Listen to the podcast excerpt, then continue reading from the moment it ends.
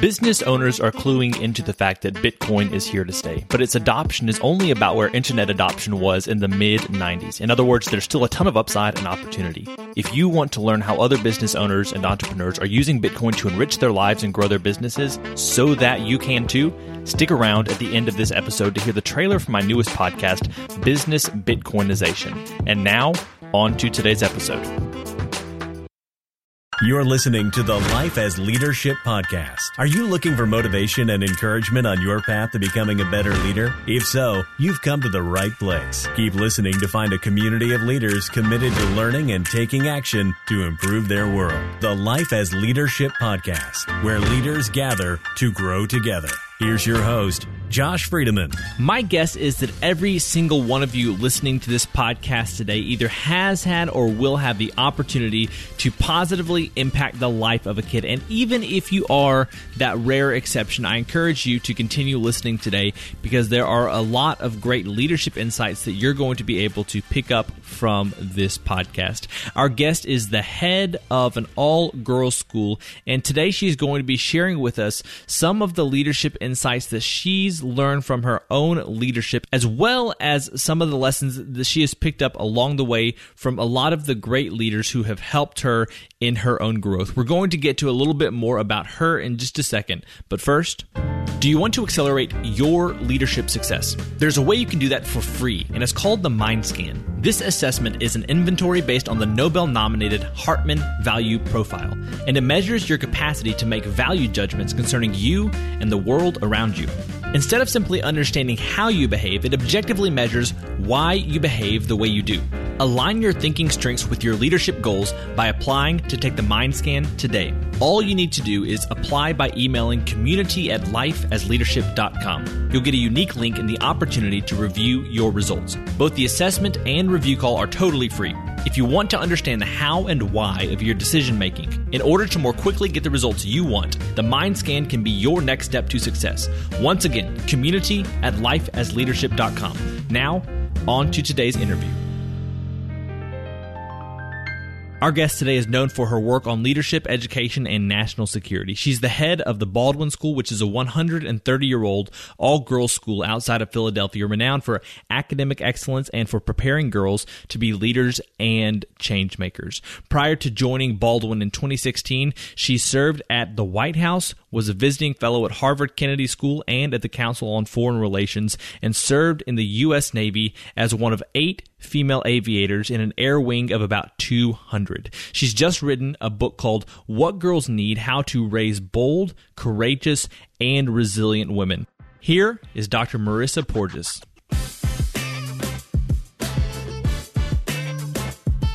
Marissa, welcome to the podcast. Thank you, Josh. Great to be here. So, I like to start off every single interview with a few questions that help us to get to know you better as a leader and give us some insight for our own lives. You ready for these? Sure. What is some lesson, saying, or experience that continues to influence your leadership to this day?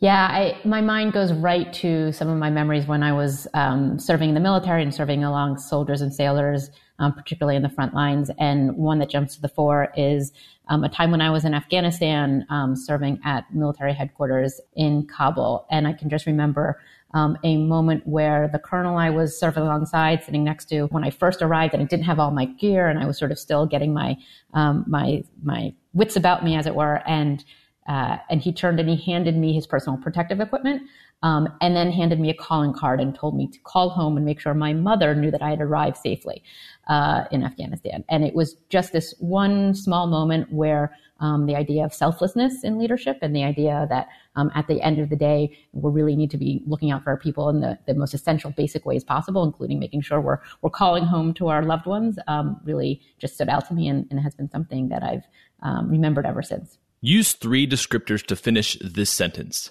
A leader is empathetic, courageous, and mission oriented.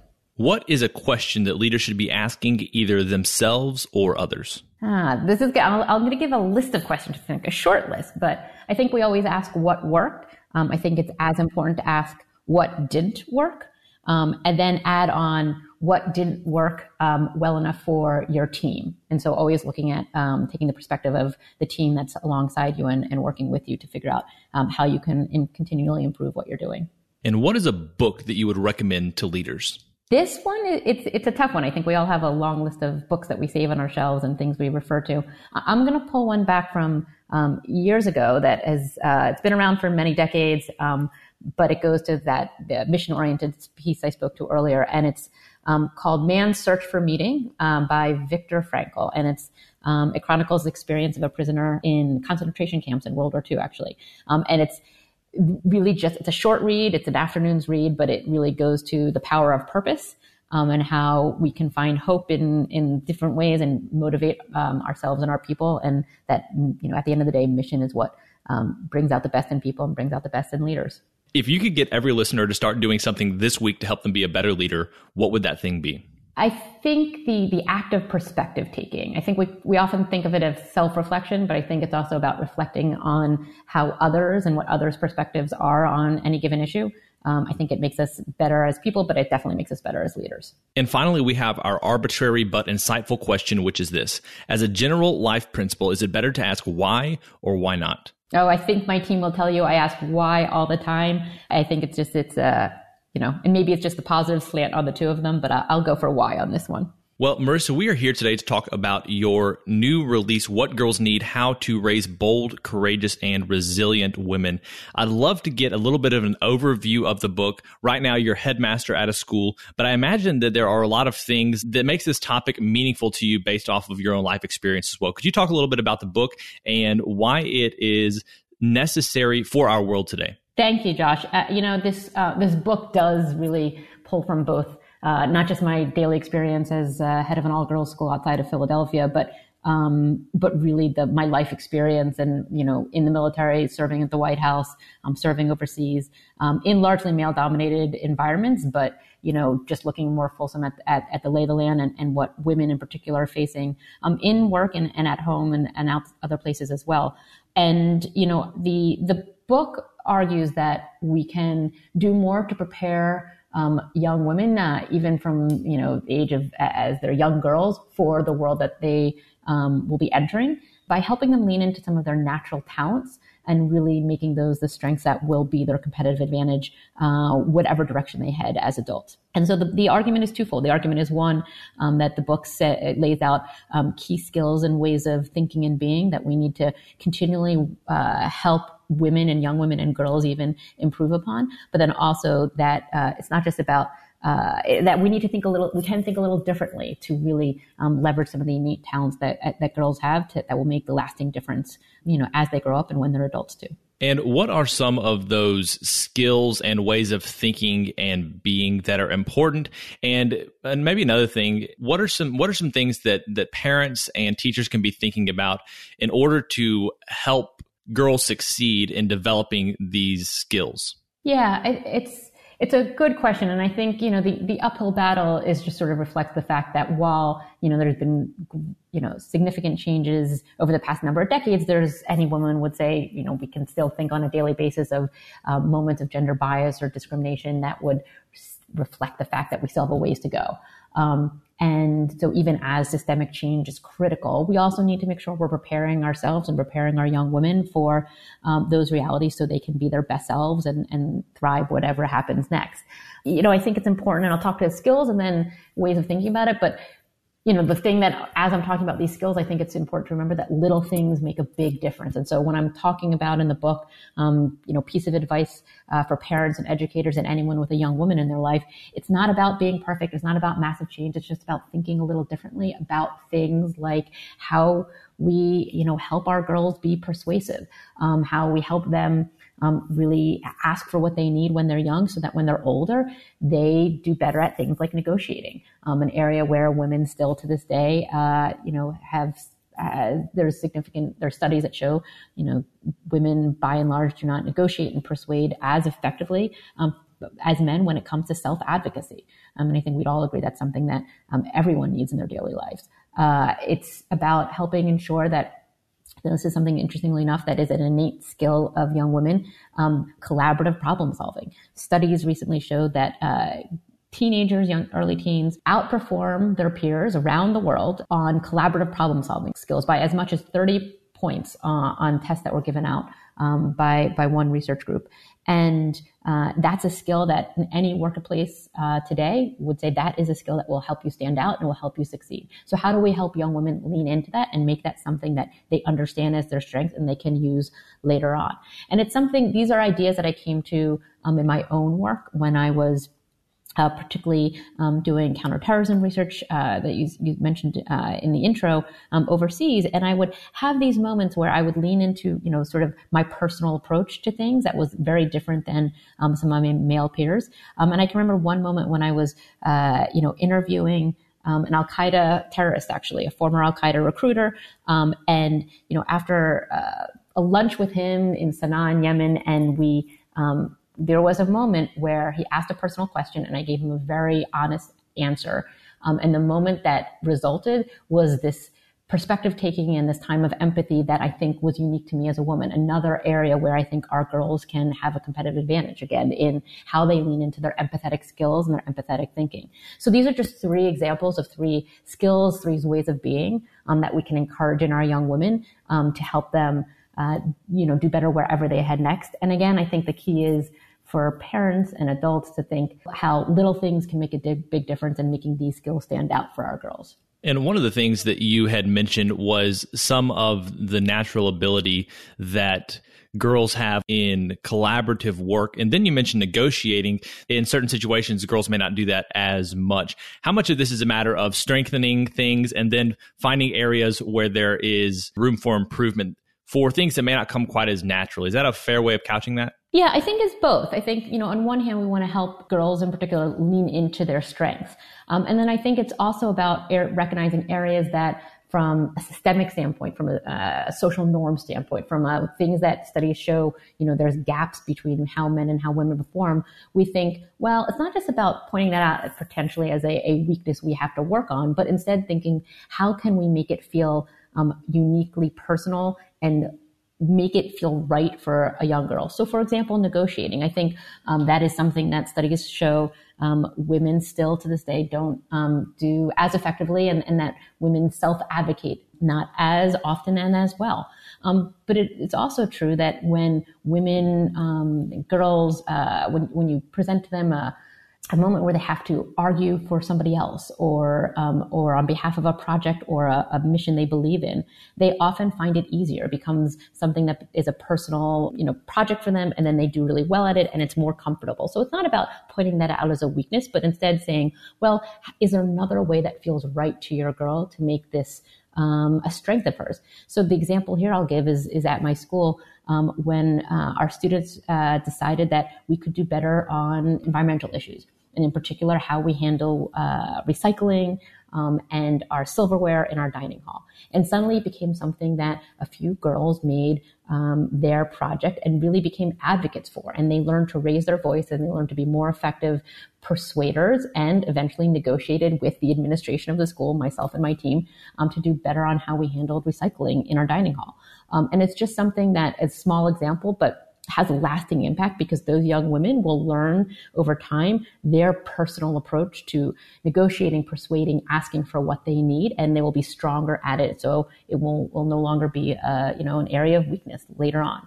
So I think it's again about how you think about these things so that they become strengths that feel right personally to, to a young woman or a girl. And I'm glad you brought up your leadership at the Baldwin School. I'd like to hear a little bit more about some of the things that you've done, whether consciously or in retrospect, maybe unconsciously, to develop. Uh, first of all, obviously the academic side, but also in, in your bio, we were reading about how you are preparing girls to be leaders and change makers. What are some of the ways that you have directed the school toward that, or maybe even have inherited that along the way as you came into leadership in 2016? Thank you. Well, I'm I'm fortunate to um, be the eighth head of a school that is over 130 years old. So I have um, arrived and uh, just finished my fourth year and, and, have built on a very strong foundation academically and otherwise. It's long been known as a school that um, is both academically at, at the, the peak of its game and also creating leaders of the future.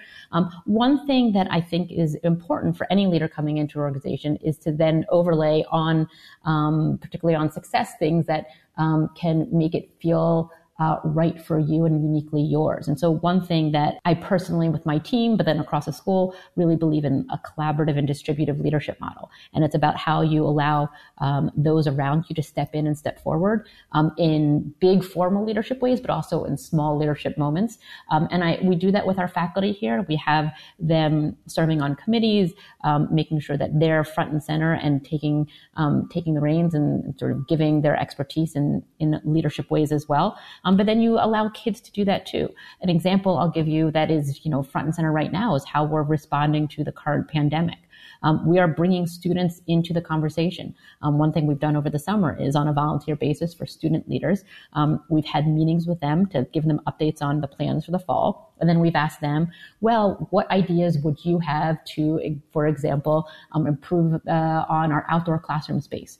or um, a, you know develop a student compact where the students are helping draft a compact that they themselves will have to sign to you know help us adhere to certain health and safety protocols that we think are going to work best um, in the coming year given the current global, uh, excuse me, current public health guidance.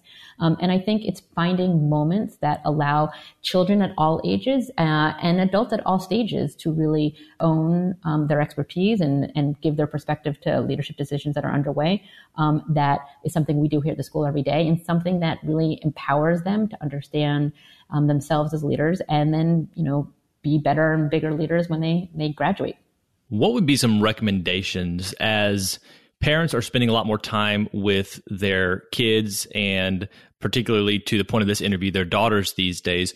What would be some recommendations that you would give to parents to think about developing and raising these bold courageous and resilient women? So i think of three things. One um, little things really matter. I think uh, you know, we all know that children stop up everything we hear. It's particularly true that young girls are, are really looking at us, um, looking at their mothers, their fathers, their those loved ones in their lives, particularly now as we're spending more time at home with them, and really listening to everything that's going on around them. So um, it doesn't have to be perfect. It doesn't even have to be, um, you know, sort of a massive change in how you you um, think about things, but to find little moments to um, call attention to your own um, leadership styles or to ask your daughter questions around the dinner table about things that are going on in her life will validate what she's hearing and thinking and reinforce the messages that you want to give.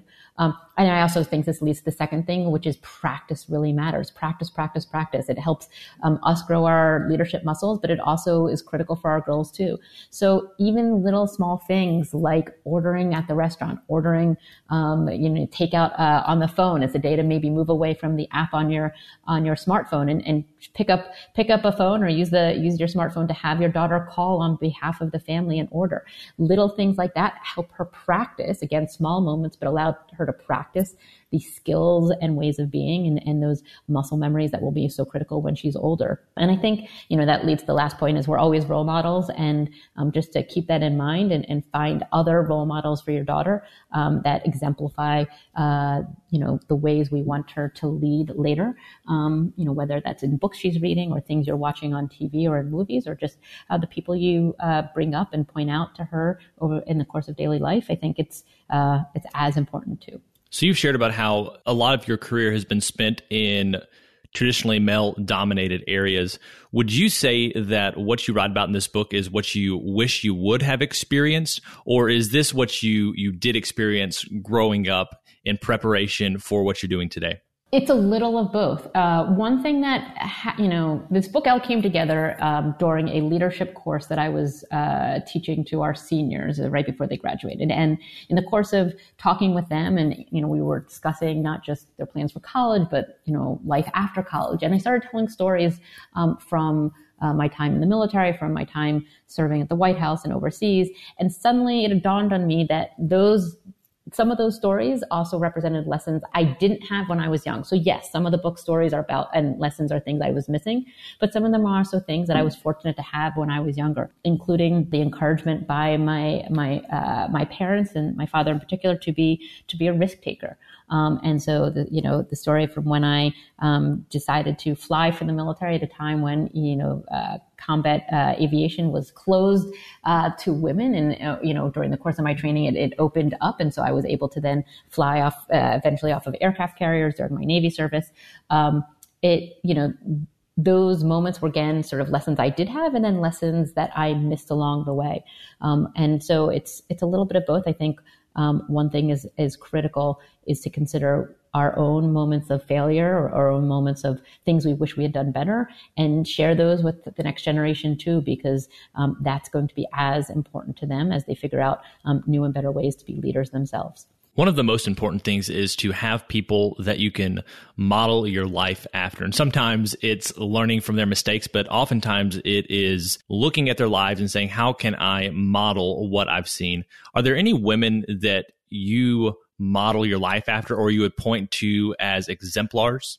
Yeah, I, uh, it's throughout my life, I've actually, um, you know, interestingly enough, and a lot of it has to do with where my career took me and where my career led, um, that I had a lot of, male role models along the way, um, particularly in the military and particularly in the counterterrorism sphere, um, uh, that set the tone for um, the type of leader I want to be and, and, the type of leader that I hope I am today. Um, so I think this is it's a good thing to remember that both men and women, dads and moms, and um, and uncles and aunts, and every uh, and and on uh, are important role models for young women. Um, and one that sticks out to me in particular is the the colonel that I mentioned earlier in the call, um, uh, in the earlier in our, our interview rather, um, who in Afghanistan was um, the exemplar of both um, somebody who was courageous, selfless, and, and truly mission oriented in his work um, uh, in uniform, and then his work, uh, you know, in uh, during those quiet moments when you looked around and realized what um, your the soldiers and sailors around you need to be um, their best selves, uh, personally and professionally. And so, I think uh, those are the, the folks I point to, and I'm, I'm fortunate to have had them along the way. There are going to be any number of teachers, parents, or other people that work with young girls listening to this podcast. If you could encourage them to share a message with young girls, what would you encourage them to include in that message? I think it, it's a couple things. I think one, uh, that their personal um, approach uh, to lean into it right? To lean into their empathetic thinking, to lean into their approach to collaborating, to lean into whatever is um, their, you know, their passion. Um, and those sort of, so it's a little bit different areas. There are ways of thinking, there are ways of being to lean into that and to own it, um, and then find ways to strengthen their voice through that. I think um, the, both the research in the book, um, my personal experience, and, and uh, also my time here at the school would say that um, that girls owning um, their special um, perspective, their own voice on things really makes them uh, stronger um, and then be able to stand out later. Um, I also think it's about teams, um, about how we rely on each other. One thing that I'm very fortunate to see here every day is how the girls count on each other um, and really collaborate so effectively and so um, and learn over time to do that more and more. And I think it's one thing that we interestingly don't talk enough about, particularly with young um, young women, in terms of how they work together and um, and really, uh, you know, is the, the exact prime example of one plus one equals three, how they bring out the best in each other, and then um, the outcomes are are twofold for everyone. Um, and I think that is going to be something that, uh, you know, makes a difference for them and wherever they head next, their workplace and their families and, and their communities. Um, and so I think those are sort of two areas where I'd say that all, all girls should think about.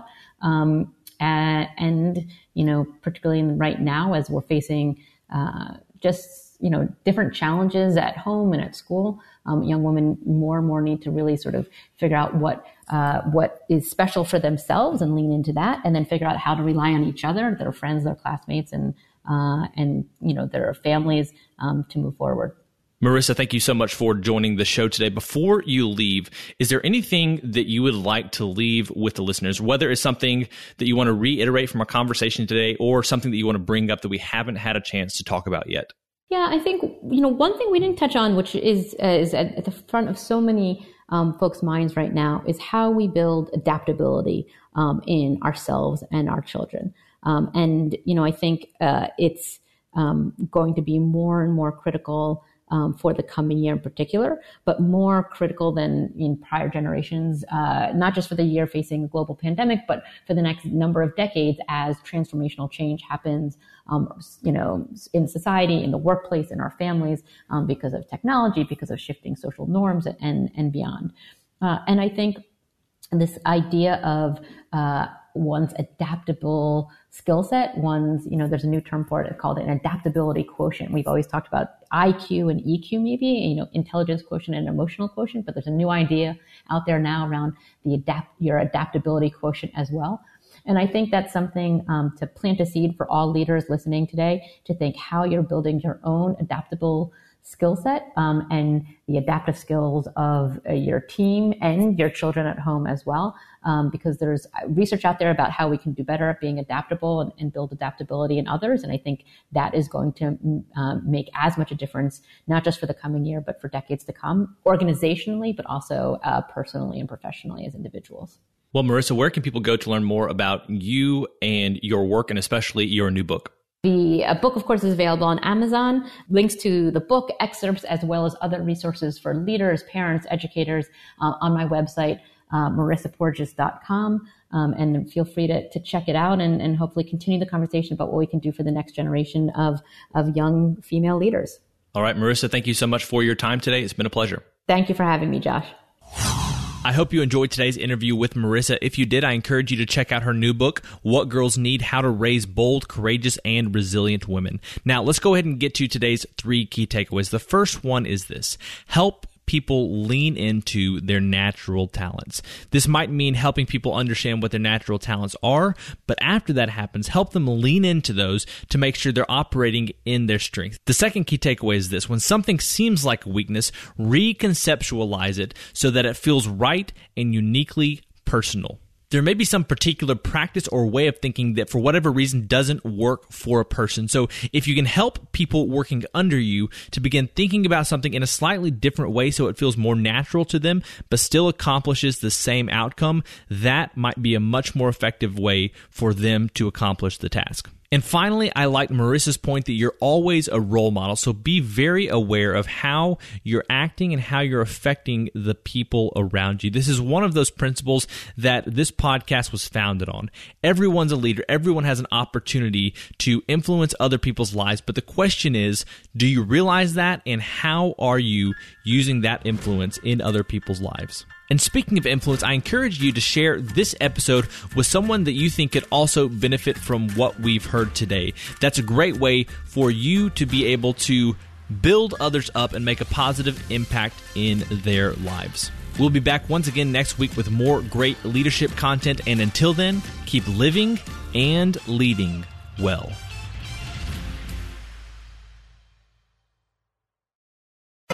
Hey, thanks for checking out this trailer for the Business Bitcoinization Show. My name is Josh Friedeman, and I'll be with you each episode interviewing business owners about how they're using Bitcoin to enrich their lives and grow their businesses. You might be wondering about the name, and I'll get to that in just a second, but first, let me tell you a little bit more about the show and who it's for. Unless you've lived under a rock for the last decade, you've heard of Bitcoin by now. And if you're like me, you heard about it a while ago, but didn't do anything about it until the last couple of years. Then, one day, for whatever reason, it finally clicks. And after that, you enter the Bitcoin rabbit hole, as they say. And the deeper you get, the more you see the value of Bitcoin. But you know, maybe you're not there yet. Maybe you don't know much about Bitcoin, but are interested in learning more. Either way, this show can help you. Each episode will introduce you to an executive or entrepreneur who's using Bitcoin, the hardest money on planet Earth, to improve their life and their business. So, what's with the name? Well, it's a play on the term hyperbitcoinization, which is used to describe the eventual rapid adoption of Bitcoin as other currencies get weaker and weaker in relation to it. When you compare a seemingly never ending supply of dollars to a hard cap of 21 million Bitcoin that will ever exist, it feels like only a matter of time until hyperbitcoinization happens. The good news is we have the opportunity to be on the front lines of creating a new and frankly better system. Whether you're already sold on Bitcoin and it feels like I'm preaching to the choir, or you're curious to learn more, Business Bitcoinization will help you understand how you and your business can be prepared to take advantage of the massive productivity and wealth that Bitcoin will enable. If Business Bitcoinization sounds like a show for you, go ahead and subscribe. Obviously, you can subscribe in whatever podcast app you're using right now, or go to www.bizbitshow.com slash listen. Once again, that's www.bizbitshow.com slash listen. I'm looking forward to sharing more soon, and until then, keep living and leading well.